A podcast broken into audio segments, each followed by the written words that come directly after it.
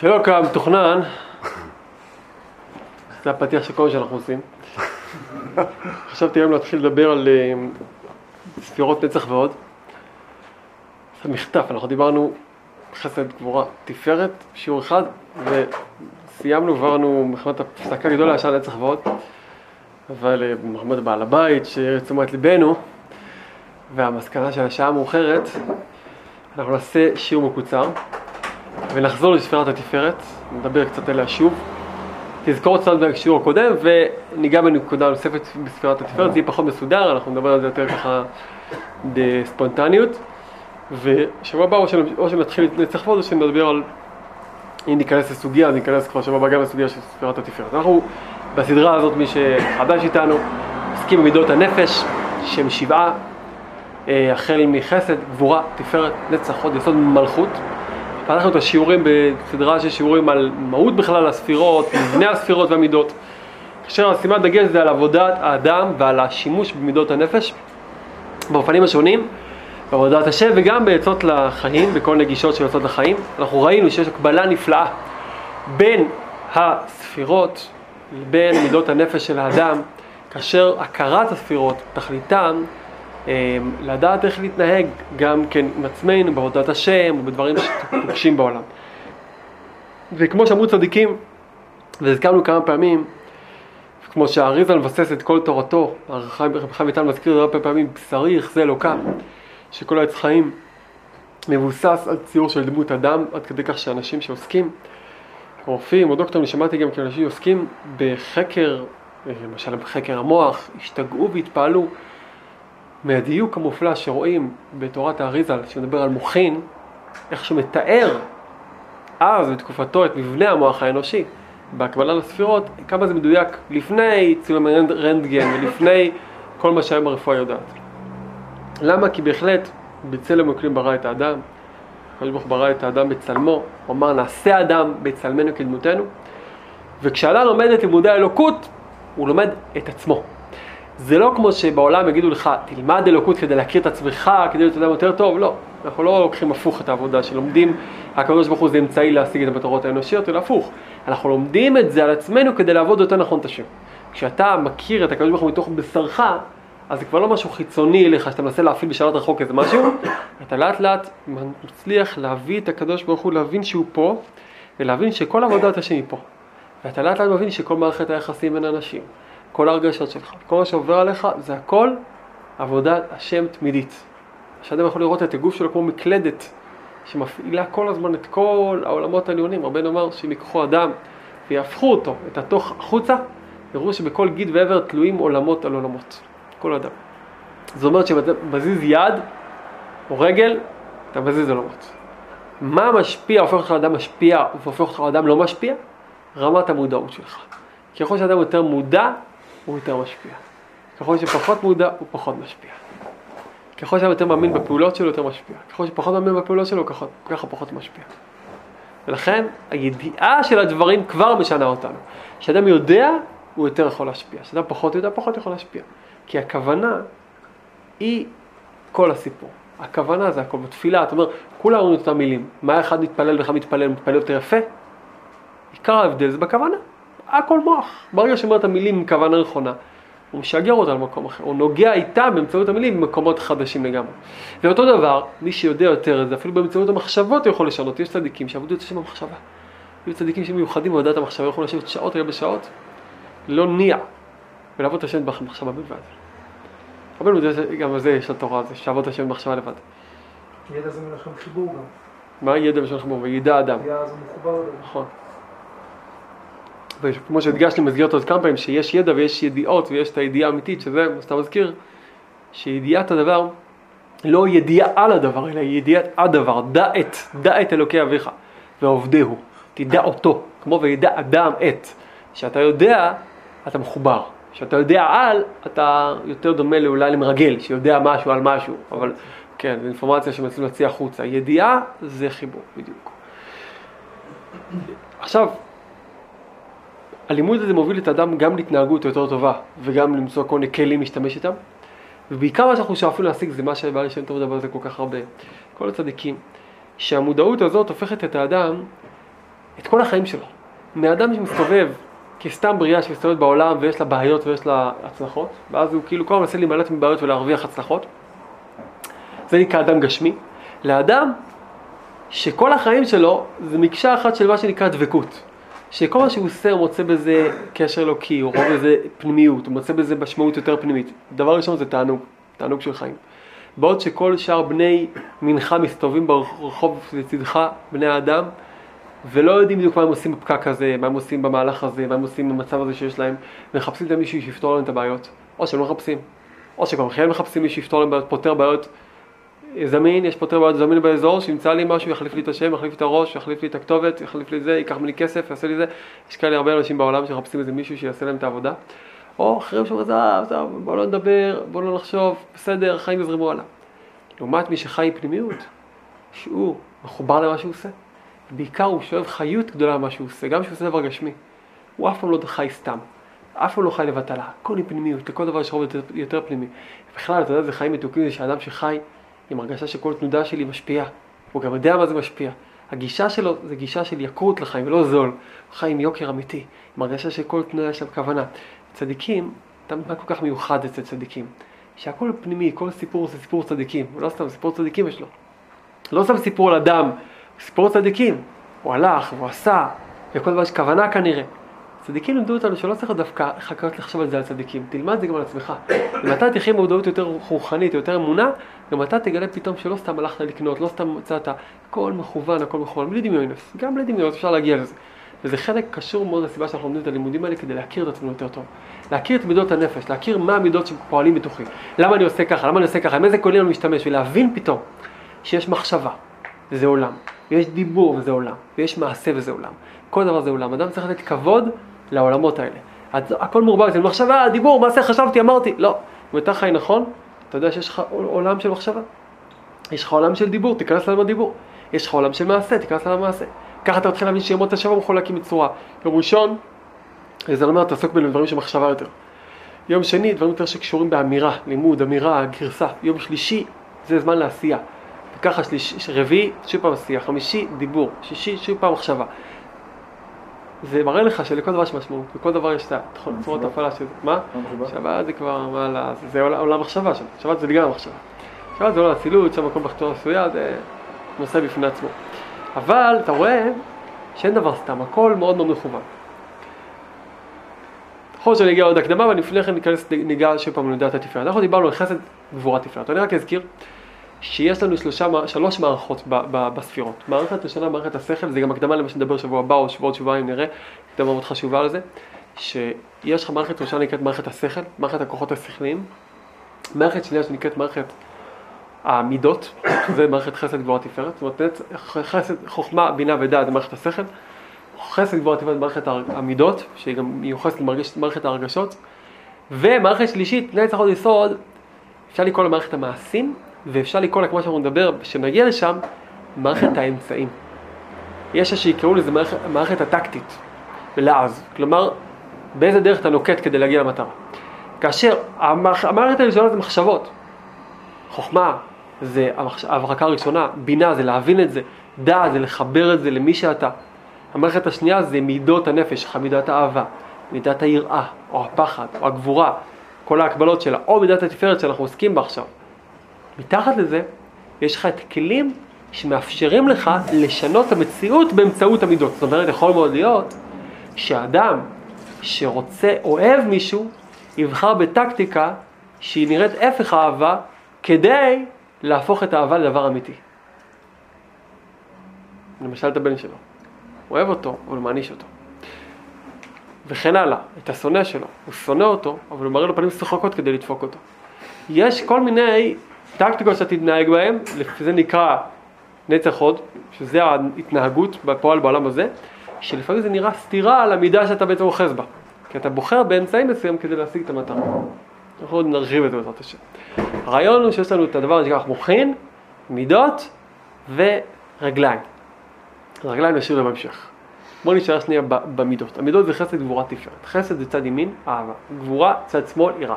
תפארת יש לנו התייחסות אחת שהיא משלבת בין וממזגת בין ההפכים, ויש לה עוד ביטויים.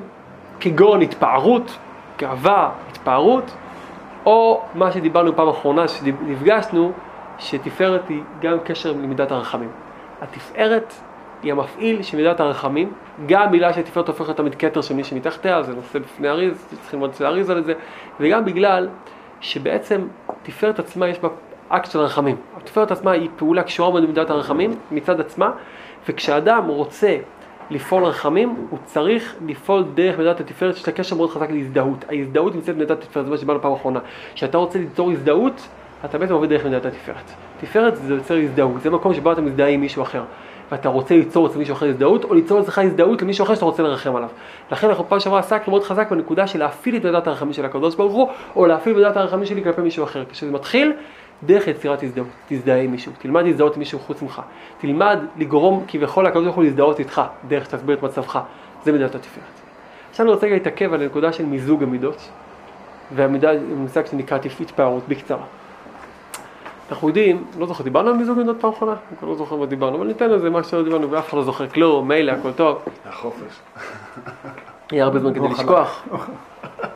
בורסות של היום בטיפה. נייר חלק. כן, אז, אז, אז העניין הוא כזה, שאדם, בדרך כלל, אנחנו מאוד חיים, נוטים מאוד על הקצוות. אנחנו נוטים על הקצוות. אדם, תראו שבדרך כלל מגדירים דברים מאוד, קל להגדיר דבר כקצה. תמיד קל להגיד, אני שונא אותו, אני מת עליו. זה ההגדרות הכי קלות. אני אוהב את זה מאוד, אני שונא את זה מאוד. זה טוב לי, זה רע לי. זה, זה הקצוות, מאוד ברור. הדבר שיותר קשה ודורש עבודה קשה יותר זה, זה התמזגות, שזה נקרא, אני אוהב את זה אבל, אני שונא את זה אבל. כן? זה כבר דורש לקחת קצה אחד, ושני לעשות שידוך באמצע. עכשיו תראו דבר פלא שאי אפשר להעביר משהו למישהו בלי למזג. אף פעם הצד האחד לא יהיה אמת. אתה מכיר את המשפט שאומר תמיד, זה אומר ככה, זה אומר ככה, האמת איפה נמצאת? איפשהו באמצע. זה משפט שכולם אוהבים אותו, לא תמיד הוא אמיתי, אבל הוא כן אמיתי. שבאמת, כשאתה מציג מציאות אתה יכול להציג את ימינה אותה מאוד ולהציג אותה שמאלה מאוד. ורוב האנשים נוטים ימינה ושמאלה. שימו לב שבכלל בדור הזה, דור של קצרה, הכל קצר, אנשים אוהבים להגיד דברים קיצוניים, להגיד דברים בהקצנה, להקצין עמדות, להגיד ככה ולהגיד ככה. אבל כשאתה רוצה לעשות משהו למעשה, או להנחיל משהו, אתה לא יכול להנחיל אותו בהקצנה. אתה יכול להטביע חותמות ואתה יודע, להטביע סיסמאות בהקצנה, אבל אם אתה רוצה להדריך מישהו, אתה לא יכול בהקצנה. אתה חייב למצוא דרך אמצע, אתה חייב להגיד, טוב, שנייה, זה לא בדיוק שמאל, לא, לא בדיוק ימין, זה דרך האמצע. זה מחייב אותך. כי תמיד בשביל להעביר דבר צריכים לבדוק, טוב, אנחנו לא יכולים להשתער שתינו פה, בדיוק כמו שיש לך הורים, ו... הורים וילד. יש לך הורים, יש אבא, יש אמא, כל אחד יש בדרך כלל עמדה מנוגדת, או מצד הטבע שלהם, או מצד המציאות שלהם, או בגלל הטבע שלהם שהם אבא ואמא, או בגלל המציאות שכל אחד מגיע מעולם אחר, עם תפיסת עולם אחרת. הילד אמור להיות יצירה מסכנה, מבולבלת, עדיף שיהיה לו הורה אחד, וזהו. מה אתה תוקע לו שתי הורים? בלבלו לו את הראש. נכון? אתה חייב כאילו, זה מאוד קשה, אחד תופס ימין, אחד תופס שמאלה. זה אומר, תני לו, הוא אומר, תני לו שישחק, מה אכפת לך שיחזור בשמונה וחצי בערב, מה, הוא אומר, יאללה, לא ייתן לו לצאת מחר בבית בכלל, שיחזור בשעה ארבע וחצי, שיחזור כבר, ארוחת ערב. אז בתפיסת עולם פשוטה אי אפשר להתקדם הלאה, זה רוצה ימינה, זה רוצה שמאלה, הילד נקרא בין שניים, יש מקרים כאלה. מה המקרה הנכון, הצורה יותר טובה? שאבא ואמא מבינים שלטובת הילד אנחנו צריכים למצוא דרך אמצעית. ולהגיד, אוקיי, אתה תצא, אבל, מה עשינו? המצאנו מהחיבור של אבא ואמא דרך אמצע. בדיוק כמו שכל תולדה באה ממיזוג של שניים, גם הדרכת התולדה צריך לבוא ממיזוג של שניים. זה נכון לגבי ילדים, זה נכון גם לגבי אדם כלפי עצמו. אדם יכול לחיות עם כל מיני תפיסות קיצוניות בראש שלו. הוא יכול מאוד לרצות משהו ומאוד לא לרצות משהו. אבל כדי להתקיים וכדי למצוא דרך חיים, הוא חייב למצוא את האמצע בין שני הדברים האלה. אתה לא יכול להגיד לחיות ולהדריך את עצמך למעשה בלי דרך אמצע. אתה לא יכול, אין לך אפשרות ללכת על שני דרכים. תמיד כשאתה הולך לדרוך זה מקריס את זה לדרך אחת. אתה לא יכול ללכת על שני דברים בבת אחת. תמיד כשאתה תרצה להגיע, להנחיל משהו למעשה, להתנהג למעשה, אתה תהיה חייב, באופן אוטומטי, אפילו בלי, לא מודע, להגיע לאיזשהו הסכם פנימי של פשרה. אפשר להגיד פשרה, אפשר להגיד תולדה. פשרה זה נקרא, זה לא הרוויח מה שהוא רוצה, זה לא הרוויח מה שהוא רוצה. אנחנו דיברנו פעם שעברה, שאנחנו לא, לא מדברים על פשרות, אלא על שידוך. פשרה זה נקרא, אני לא מי שאני, אתה לא מי שאתה, ושנינו לא מי שאנחנו. כן? שכל אחד מוותר, מוותר, אז הוא לא מישהו והוא לא מישהו, ושניהם מזויפים. זה, זה נקרא מתי שיש לך סכסוך בין שני מדינות, אז כל אחד מקצצים לו את הכנפיים ומוצאים איזו יצירה שלישית. זה כמו שטראמפ רוצה להתערב פה, אז עם הראש העסקי שלו, מה הוא מתכנן? כאילו, בסדר, בוא נסתרגל, אתם תוותרו על הדת, חצי מהדת שלכם, אתם תוותרו על חצי מהדת שלכם, ואנחנו תחיו ביחד, תפסיקו לפוצץ אוטובוסים, הוא לא קלט עדיין שאף דת לא תוותר על הדת שלה, זה בדיוק הקטע, שגם פה לא קלטו את זה עדיין. שאף אחד לא יוותר על, על, על הדת שלו, כן? זה, זה מושג של דת, אבל הוא חושב עדיין שאנחנו כמו בעסקים, אני לא אוכל את כל העוגה, ואתה לא תאכל את כל העוגה, אחרת שנינו נאכל אותה. אז לכן אנחנו נעשה שאתה נוותר, אבל זה לא הולך ככה כל כך. מה הדרך הנכונה? לא במזרח התיכון, פה הדרך יש דרך אחת, הדרך הנכונה, רק כך פעם היה.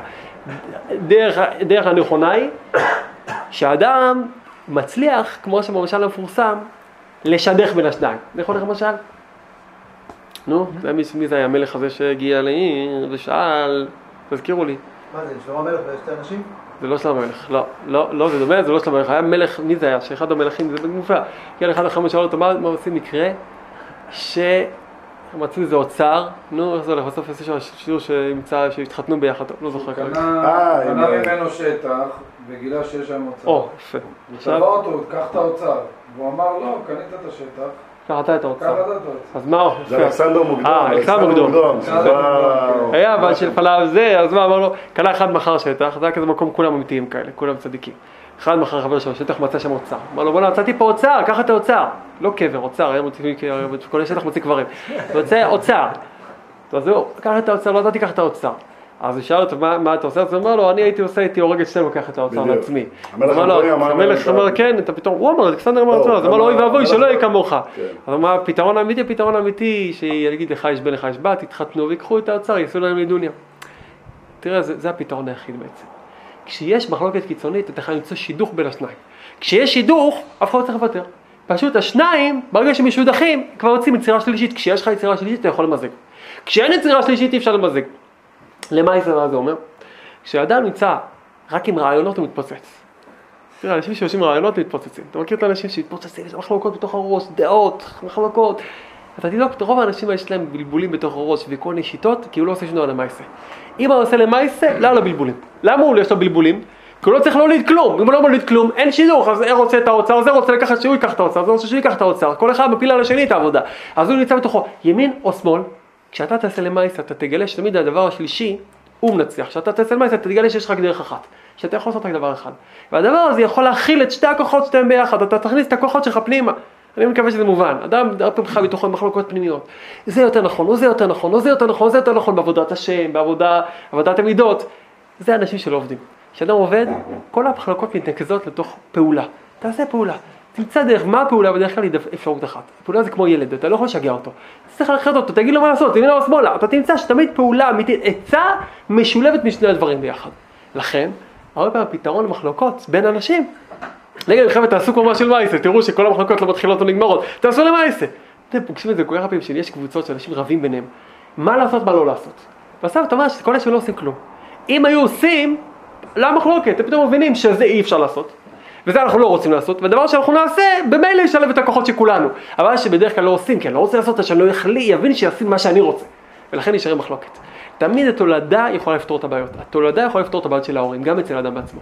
כשאתה תראה להוליד מעשים, אתה תראה שזה הדבר היחיד שיכול ליישב לך דעתך. בעבודת השם אותו דבר, יש הרבה שמתבלבלים בעבודת השם. זה קורה בחבר'ה שנמצאים עדיין בתהליכי הכניסה, יש להם את כל האפשרויות, הם בטוחים שהם יהיו הצדיקים הכי גדולים בעולם, ובסדר. אז כל מי שחושב שיטות, זו שיטה יותר נכונה, זו שיטה יותר נכונה. ברגע שנכנס לתכלס, יש לה בעיות אמיתיות בחיים, תגיד לי מה הבעיה שלך. אז אומר לו, טוב, בוא נתמקד בבעיה שלך, לא בשיטות. ואז הוא יגלה שבשביל הבעיה שלו תמיד שתי השיטות ימזגו לטובתו. ואתה תמצא את הדרך למצוא מה שייך אליך. אבל אם אין לך בעיה, אתה בבעיה. כי אז אתה נמצא בקצוות ואתה לא יכול למצוא. מיזוג זה שידוך, ושידוך זה נקרא למצוא את המכנה המשותף. מה זה מכנה משותף? זה נקרא שאני חושב תכלית שהיא מעבר לוויכוח. תכלית שהיא מעבר לוויכוח. זה יכול להיות או מלמעלה או למטה, יש עיקרון אצל אריזל, או שמאחדים מידות על ידי מידה יותר עליונה מהם, או שמאחדים מידות על ידי מידה יותר תחתונה מהם. לכן הרבה פעמים אפשר ליישב סכסוכים או על ידי להתייעץ עם מישהו גדול, או על ידי ששניהם מתמקדים עם מי שמתחתיהם, כמו בילד, כמו בתלמיד, בתולדה, במעשים, בתוצאות. זאת אומרת שגם אדם עם עצמו. או שאתה מתחבר לתכלית גדולה שמבטלת את אחד המחלוקת, זאת אומרת בשביל התכלית הזה אני מוכן לוותר, אני מוכן להתמזג, אני מוצא את המחנה המשותף, או שאתה מסתכל בשביל להצליח להגשים את הפעולה, אני מוכן להת- להתמזג, מובן? או שאתה מוצא תכלית לעשות אותה, פעולה, דבר שצריך מוטל עליי מטלה, או תמצא תכלית יותר עליונה. אחד מהשניים, אמור לחיות עם איזה אידיאל, בשביל משהו אנחנו נתמזג ביחד, או בשביל להתמקד כלפי מטה, בשביל איזו פעולה, כדי לשמר את התוצאה, כדי לא לאבד את מה שיש לנו ביד. זה נקרא התמזגות המידות. התמזגות המידות זה נקרא למצוא את העצה המשותפת. ולכן, כשאדם מחפש עצה בחיים, אחד הכלים הכי חזקים בעצה, זה להצליח להסתכל על עצמי ולהגיד איפה אני נמצא בעולם. מה הדבר שאני נמנע ממנו, מה הדבר שאני מאוד רוצה אותו. העצה תמיד תהיה לקיחה, שידוך בין שני הדברים. אני מחפש מה הדבר שאני רוצה, שאני רוצה להשיג באמת, שהדבר שאני צריך, סליחה, שמוטל עליי לעשות, ואז אני אמצא איפה אני משתמש עם הכוחות שאני יכול, מה שאני לא יכול, מה שימינה, מה ששמאלה, הכל יתמזג. כשאתה מתמקד בעצה, סליחה, במטלה, במטרה שלך, אתה מוצא שרוב השאלות מתבטלות. אתה יודע מה המטרה שלך, זה תמיד עוזר מידת התפארת. ולכן מידת התפארת היא מידה של ייחוד. כל הייחודיות למידת התפארת. הזיווג והייחוד נמצא במידת התפארת, ותפארת זה חיבור. נקודה השנייה, אתה ממש נקצר איתה עכשיו, זה הנקודה של ההתפארות. אחת המידות הכי מיוחסות לתפארת זה התפארות. תפארת מלשון פערות. פערות זה ענפים. שיש לך דבר פנימי שמוציא את ענפיו החוצה, את פירותיו, זה נקרא פערות, לא פירות, פערות כמו פירות, שזה נקרא להוציא החוצה. בטבע של האדם, בנפש שלו, יש לו נטייה וצורך להביע את עצמו. כל אחד יש את הדבר הזה, זה נקרא תפארת. אז יש כאלה שהתפארו. מה זה מתפאר? התפאר זה מביע מה אני עושה, מה עשיתי, מה אני מסוגל לעשות, כן? אצלנו יודעים זה לא יפה, צריך לשתות, לא, לא לכבד, לא, לא, לא להתפאר, לא להתגאות. יש כאלה, ואתה יודע אגב שזה לא, אנחנו ביהדות, במיוחד דרך חסידות, יודעים מאוד חריף שזה לא, אבל תסתכל, אנשים בעולם שלא קשור לדרך המוסר, דרך היהדות, לא מתביישים אפילו, אתה, אתה מרגיש מבוכה במקומם. עשיתי ככה, אני כזה, אני כזה, אני פה פה פה פה פה. יש לך תשובה פשוט, אני כן יכול לעשות בזה וזה. אבל אדם, לפעמים שאנשים משתגעים, אה, מה שנקרא, עפים על עצמם בלעז. רק היום קראתי מישהו שכותב על עצמו, רציתי לראות מי הוא. זעתי על כיסי בחוסר נוחות, עם מה שהוא כותב, והוא גם לא חושב שהוא בגאווה אפילו. הוא בטוח שהוא ענב של השכונה. וזה, ופה, כולנו לקויים בגאווה. אבל יש איזה כל מיני, אתה יודע, דרגות של אה, צרימה. יש מקומות שזה שיגעון, וזה משוגע לגמרי, משוגע לכל הראש, משוגע לגמרי. ובעולם הוא קביל, הוא עכשיו איש מקצוע רציני, שלא, הוא הכל יכול, הוא עשה, הוא עשך ויחונקה, הוא עושה, הוא יעשה. הוא רק שכח שאם הוא יעשה לקבל אפצ'י יום אחד בשפעת, הוא יהיה מאושפז במיטה והוא יהיה שבר כלי. הוא רק שכח שאם שיבוש קל במערכות של המוח, בכימיקלים, הוא כבר מאבד את היישוב הדעת שלו, ואת כל היכולת שלו לרפא את העולם כולו. ויהודי שברוך שלך אמונה יודע ש... אבל שם טוב שואל תמיד, אומר, מה הודעת במידת התפארת? איך אני ארפך את זה? הרי כל אחד יש את הנטייה בלב שרוצה להתפאר. בסדר, אני לא רוצה את זה, אבל הייתי מעדיף שמישהו יגיד את זה עליי. לא שאני אגיד חלילה, אבל שמישהו יגיד עליי, שמישהו לא שכל להבין את זה, להגיד, אני צריך להגיד את הכל על עצמי, שמישהו יגיד. אפשר לרמוז, אפשר למרפק אותו, שיבין שהוא צריך להתחיל להגיד משהו. יש דרכים לעשות את זה. אז מה זה מידת התפארת? בפשיטות, לכל אחד בטבע של נפש להוציא מכוח על הפועל. זה מידת התפארת. וזה טבע של כוח הצמיחה. אגב, זה מופיע, כל כוחות ההולדה והצמיחה והאמביציות וה, והדחפים מגיעים מהאזור הזה של מידת התפארת, שזה נקרא כל מרכז הגוף. מרכז הגוף, שים הגוף לפי קבלה זה ברגליים. ברגליים זה מגוף, אני נגיע לזה מחוץ לגוף. הראש מחוץ לגוף, הגוף זה התפארת. אזור הקיבה, כל האזור הזה, כל האזור של האיברים של העיכול, זה כל האזור שבו האדם, כל הדחפים, היצרים, האמביציות הטובות גם כן, האדם שאדם, האש, ההתלהבות, ההתעוררות מגיע משם. יש כאלה שהמידות שלהם שם יותר בקרירות, פחות בתזוזה, אבל שם נמצא הדבר, שם נמצא הכוח של הדחף, של האדם להוליד, להוציא מהכוח לפועל. זה כלל גדול מאוד, לא נרחיב את זה עכשיו בקבלת פילי פלאות, שבעצם כל דבר שאדם מוציא החוצה, בעצם בוער קודם כל בתוכו בפנים. זה פלא פלאות, כל הלימוד זה מאוד מעניין, אני לא יכול עכשיו להיכנס בהרחבה לזה כי זה נושא מאוד מרתק, ארוך, אבל בעצם הכל נמצא בפנים. כל ההולדות שאדם מוליד, כל פעולה שמוליד, זה יש זמן שמקבל מצד אנשים שמתחתיו, מצד עצמו, דחף להוציא את זה החוצה, זה מתחיל להתאפס פנימה בתוך הגוף שלו, לכיוון הראש, בהתחלה דרך המידות, אחר כך עובר לתוך הראש, ומחבר לו את המוח, המוח מתי שהוא קולט רעיון חזק, אז המוח מתאחד, נקרא ייחוד, המוח מקבל איזה רעיון שמתחבר מוח חומה עם מוח בינה, ואז זה מתחיל להוליד את זה החוצה, מתחיל להוציא את זה החוצה בשלבים. יש כאלה שנופלים שם, שלבים שבירת כלים, יש כל הדברים שאדם לא יודע איך להוליד, אבל בעיקרון הכל נובע בפנים. כל דבר שאדם עושה בחוץ, בעצם מעיד על איזה תבערה פנימית שהייתה לפני כן. מי שאין לו את התבערה הפנימית הוא לא יוליד אף פעם, הוא לא יעשה. אדם שעושה, קודם כל משהו בפנים, משהו נובע מתוכו. זה כוח ההולדה. זה גם מגיע מאזור התפארת. זה שלב יותר נמוך, זה השליש הנמוך של התפארת, שמחובר ליסוד כבר. במדרגה שבה אדם מתחיל לפעול בפנים, בוער לו משהו והוא מוציא אותו החוצה. לכן אדם לפעמים יכול לדגור הרבה זמן על משהו, לרצות הרבה זמן לרצות את זה, לרצות, אל תזלזל בזה, זה זמן שאתה בעצם עובר תהליך של עיבור, כמו שדיברנו כמה פעמים כבר, עד שאתה מוציא את זה החוצה. התפארת זה הרצון להביע החוצה. אם אדם לא אוהב את התפארת, אבל נשאר, כובש את נבואתו בפנים, נשאר, יושן על קרסו, ומשאיר את הכל בפנים. ברגע שכל הסיבה שאדם עושה דברים, זה קשור מאוד להתפארות, ולכן, איפה ההתפארות של אדם? מה, מה אדם מתפאר? תראו איפה אדם שמתפארים? הילדים שלי!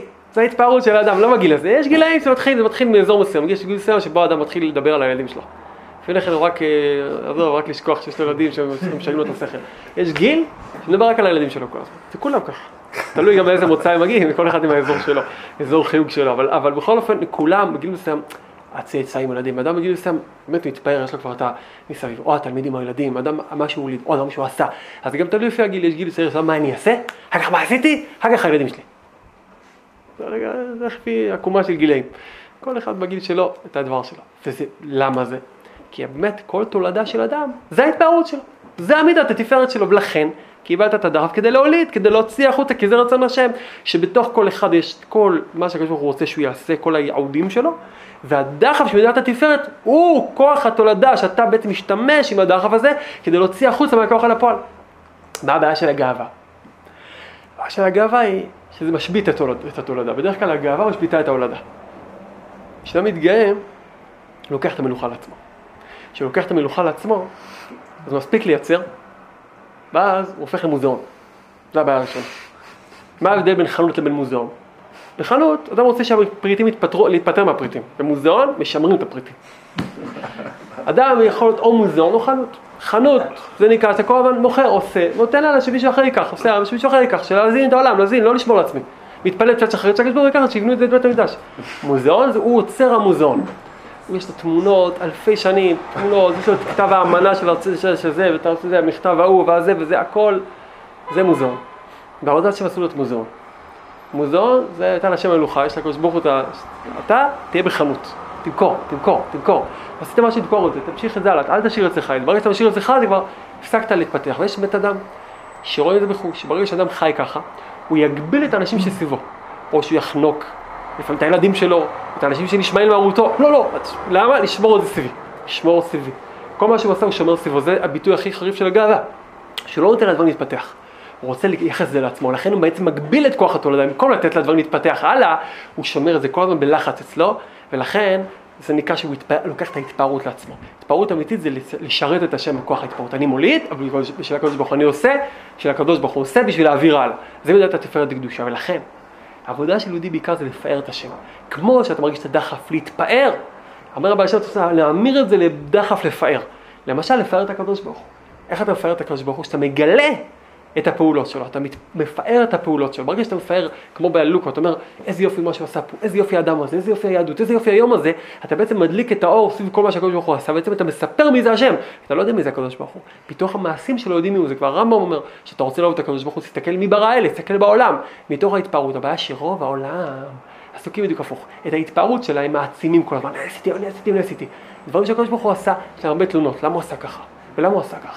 ואני עשיתי ככה וככה וככה, למה הקדוש ברוך הוא עשה ככה? הוא מספר לעצמו בלי סוף מה הוא עשה, ואתה שמדובר על מה השם עשה, הוא עשה את מזג האוויר הלקוי, הוא עשה את המלחמה בצפון קוריאה, הוא עשה את, ה, את, ה, את הנפילות של השער של הדולר, הוא עשה לנו את הבעיות וזה, הכל זה הקדוש ברוך הוא עשה. מה שאני עשיתי, אם לא מפריעים לי הייתי עושה יותר טוב, כן, כמובן, מפריע לי פשוט, אבל זה בדיוק הפוך בדרך על יהודי, יהודי, את מה שהוא עשה, מעביר הלאה, נותן, מפקיר את זה לכבוד השם, אבל הוא עסוק כל היום בלפאר את השם. התוצאה היא חיים מלאים ועשירים. ברגע שאתה מפאר כל דבר, אתה אומר, זה הקדוש ברוך הוא, זה היופי של השם, אתה בעצם רואה את השם כל הזמן, זה ההתפארות, אתה מוציא מהכוח אל הפועל. יש אחד שלא מרגיש את השם, כי הכל אצלו קבור, הוא לא רואה את ההתפארות של השם. ההתפארות של השם זה לשבח ולפאר לא רק בתפילה, כל היום, למצוא כל היום דרכים לפאר, ולכן הבעל שם טוב לעבודה, הנהגה כזאת. שהולך, כך כתוב בצוות, בספר דוד הבעל שם טוב, מזכירים שהבעל שם טוב הנהגה כזאת. בקטע שם טוב מופיע. וכל פעם שהיה פוגש מישהו ברחוב, היה אומר לו, מה שלומך? והיה מכוון את השאלה בצורה שיגיד ברוך השם. אדרבה זה אבוידי לדובב את הבריאה שתשבח את הקדוש ברוך הוא רצה לסיים בבריאה שמשבחת לספר את כבוד השם. ולכן לכל יהודי יש את העבודה הזאת. במקום להתלונן על העולם, לפאר, לפאר, להשתמש עם הדחף הזה של לגלות ולבטא את הכבוד, תשאל אנשים, מה שלומך, איך היית, נכון טוב יותר, נכון שיותר טוב. וההנהגה הפשוטה הזאת, היא אחת ההנהגות הקדושות והיקרות שכל אחד יכול לעשות עצמו בעבודה, בלימודים, בבית, נכנס הביתה. נכון שיותר טוב, ברוך השם, נפלא, לגרום לאנשים סביבך להגיד דברים טובים. אה, זה נשמע כזה, כן, זה נשמע כזה נפלא, נשמע מאוד נהדר. מי שיעשה את זה יראה שהוא משנה את הסביבה שלו לחלוטין. תדאג שהסביבה שלך תפאר את השם. תדאג בשאלות, יש אנשים שבשאלות שלהם דואגים שיצא הפוך. שואלים שאלות שאנשים יענו עליהן תשובות, כמה לא טוב לי, כמה רע לי, כמה היה אתמול טוב. והעבודה של יהודי זה לדובב את הבריאה סביבו, את האנשים, את המשפחה, את, העבוד, את האנשים סביבך, לפאר את השם. עד כאן שיעורנו הקצר בנושא תפארת, מספיק עבודה לעוד שנה, אנחנו ניפגש לפני כן, לא יש לנו עבודה לפחות לעוד שנה, שנזכה.